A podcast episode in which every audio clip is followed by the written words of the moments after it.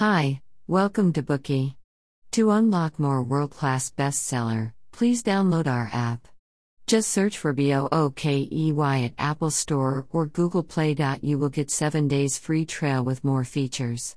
Today we'll unlock the book How to Talk to Kids So Kids Will Listen, and Listen So Kids Will Talk. Parenting has always been the most important subject for parents. Are you struggling because your child always goes against you? Are you worried about not being able to communicate respectfully with your child? Don't worry, all these problems can be solved with this book How to Talk to Kids So Kids Will Listen, and Listen So Kids Will Talk. A good parent child relationship is not built by beating, scolding, or yelling, but by the language of love that bonds parents with their kids. This book instructs parents how to use simple and practical methods that allow them to achieve a harmonious and loving parent child relationship. In such a relationship, children are willing to accept their parents' advice, and parents can find keys to their kids' hearts.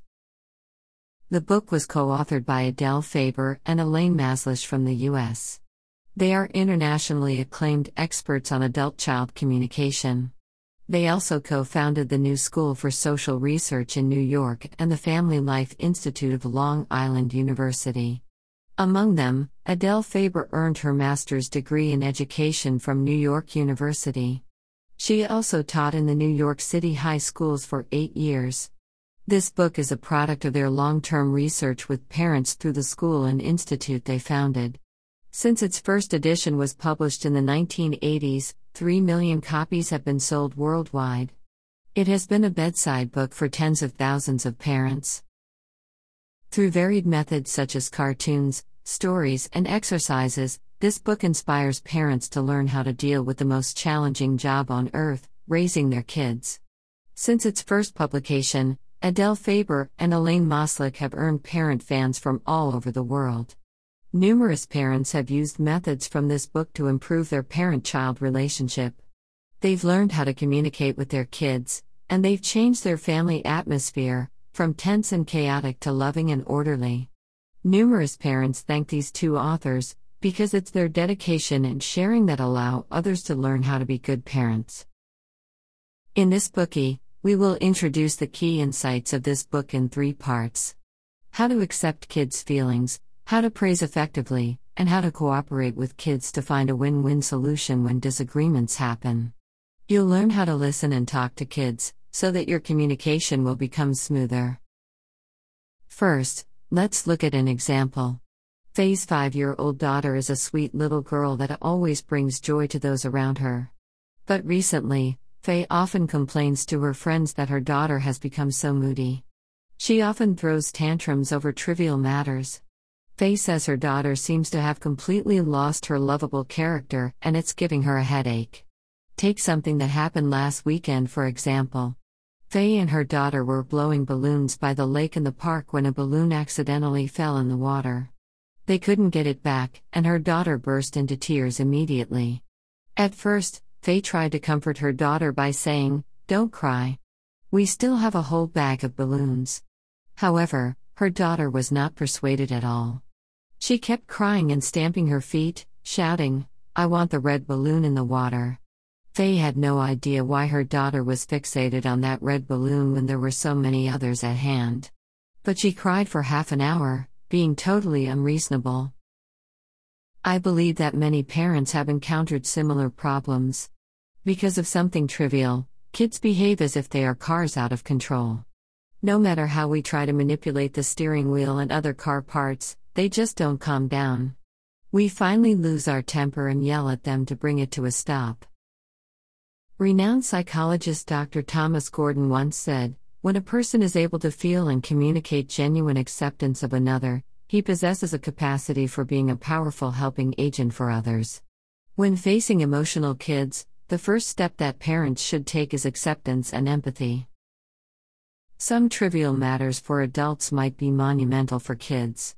For example, when you drop your favorite lollipop, when you have a fight with your best friend, or when you are criticized by the teacher at school. When facing the problems or emotions of their kids, many parents' first response is to refuse their emotions or to solve the problem. What kids need most, however, is not a solution, but your acceptance of their feelings. As her daughter kept crying over the lost balloon, Faye should have shown empathy for her daughter's upset feelings, instead of immediately denying and ignoring them, and trying to reason with her. If she had done this, she wouldn't have had to struggle so much against the situation. After accepting their kids' feelings, what should parents do to solve the problem? Listening is crucial at this stage. Unfortunately, when facing an emotional kid, many parents prefer to finish the conversation as quickly as possible, rather than calmly listening to what the kid has to say. For instance, when your kid has spent a whole afternoon at school making a bunny doll, but breaks its ear by accident, what would you do? If you say right away, it's just an ear, nothing to cry about, the response will surely be louder crying and rage. If you can acknowledge your kid's feelings after listening by saying, it must have made you very upset, then your kid knows you hear them. Regardless of adults or kids, isn't being heard and understood what people desire most? Speaking of this, some parents might worry do I have to listen and agree with kids even if they demonstrate inappropriate behavior? The fact is, we should not see the acceptance of kids' feelings as equal to accepting their actions. Have you noticed that kids are rebellious? The more unwanted an act is, the more they want to do it. Merely forcing them to stop can only be counterproductive. On the contrary, when we take the same side with our kids, stopping their behavior becomes easier. For example, when we see kids jumping up and down while eating, of course we worry that they will choke. However, if we then say stop, no more jumping without doubt, they will just jump with more energy. It's better if we put it another way I see you want to jump high because you are so excited for the delicious food, but it's easy for you to choke. We can jump together when you finish eating. Show that you understand the kids' feelings first, verbalize them, and then propose a better suggestion. Kids can feel your concern and respect through your gentle attitude and language, and they will stop behaving against you intentionally. Alright, now it's time to summarize the first part. Each child is an individual completely different from us, so we can't replace kids' feelings with our own. Therefore, when facing kids full of emotions, the parent's first step should be acceptance and empathy.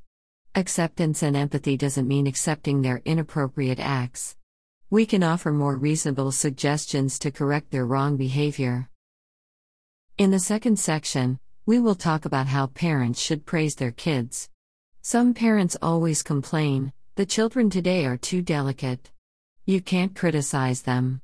You can only agree with and praise them, and they are still dissatisfied. Why is it that kids still feel unhappy even if their parents praise them? What is the problem then? Ultimately, it's how they praise that goes wrong. Anything, even if out of kindness, can turn out badly if not delivered in the right way, and the same is true for parenting. When praising kids, descriptive praise is more effective than evaluative praise. Recall the words we often use when praising kids smart, pretty, cute, great, and so on. We usually believe that kids will feel happy when receiving these comments, but in fact, these words often have little effect. But it's not difficult for us to see that, these words are too simple and too general. From such general words, kids can't identify their merits, or understand why they get praise, and they might even doubt your praise. It's sensible that they feel annoyed by such evaluative praise. Descriptive praise is different. When you see your kid spending an hour on solving a math problem, don't say, You are doing great. Instead, say, You can stay focused on this difficult math problem until you solved it, and I'm so impressed by that. This demonstrates your approval better. When you see your kid helping other classmates, don't say, You are adorable. Say, I know you wanted to play outside, but you still helped your classmates clean the classroom, and that makes me so proud. This will make your kid happier.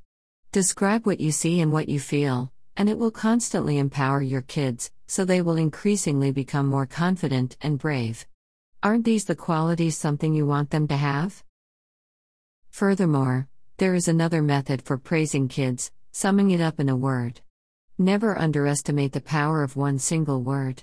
Not only does it let kids know what a decent quality is, but also gives them confidence.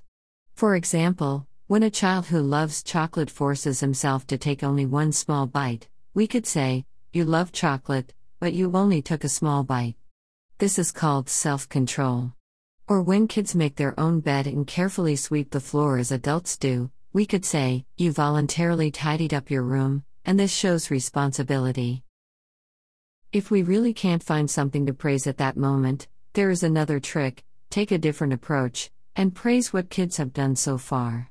When your kid hasn't got dressed by the time you have to go to work, don't get angry, because it'll only make the situation worse. It's better to put your anger aside and say, Well, you have brushed your teeth and washed your face, now we can just get dressed and head off to school. When your kid struggles with a writing assignment, and fails to finish it after a long time, we can offer encouragement. Say something like this As the saying goes, all beginnings are hard, but you have finished the beginning part. I can see you are trying your best to complete it. And what if your kid is sensitive and vulnerable to mistakes? In this situation, we might choose to regard mistakes as surprises and discoveries. Let's look at the following example. While talking to his mother, a three year old boy shook his cup violently, causing it to drop to the ground by accident and spill out the juice. The boy then burst into tears. At that time, the mother suddenly announced in an exaggerated way, Sweetheart, you've made a discovery. The boy immediately stopped crying and looked at his mother in confusion. His mother then said, The discovery is that when you shake your cup, the cup will drop, and the juice in the cup will spill everywhere. This made him feel better. After some time, the boy's grandma came to visit with several bags and suitcases. While she was organizing her luggage, his grandma dropped her glasses from her bag. As she felt annoyed with herself and went to pick the glasses up, the boy, mimicking his mother, told his grandma excitedly that he had made a discovery. His story made his grandma feel better too. As we can see from this example, we can achieve different results and feelings by changing the angle from which we look at a mistake. It's true that mistakes and failures upset people, but we need to help our kids find small pleasures in life by praising them. Mistakes are nothing to be afraid of. As long as we keep a positive attitude, even mistakes can nourish kids' minds. Alright, that concludes the second part. To sum up, many parents find praise doesn't seem to work, and that's because it also takes skill to praise kids. Parents should use descriptive praise and summed up in one word praise. What if there is nothing to praise? In this situation, parents could praise what the kids have done so far. When kids make mistakes, parents could also help their kids turn these mistakes into opportunities to learn something new. Today we are just sharing limited Bookey. To unlock more key insights of world class bestseller, please download our app. Just search for BOOKEY at Apple Store or Google Play. You will get 7 days free trial with more features.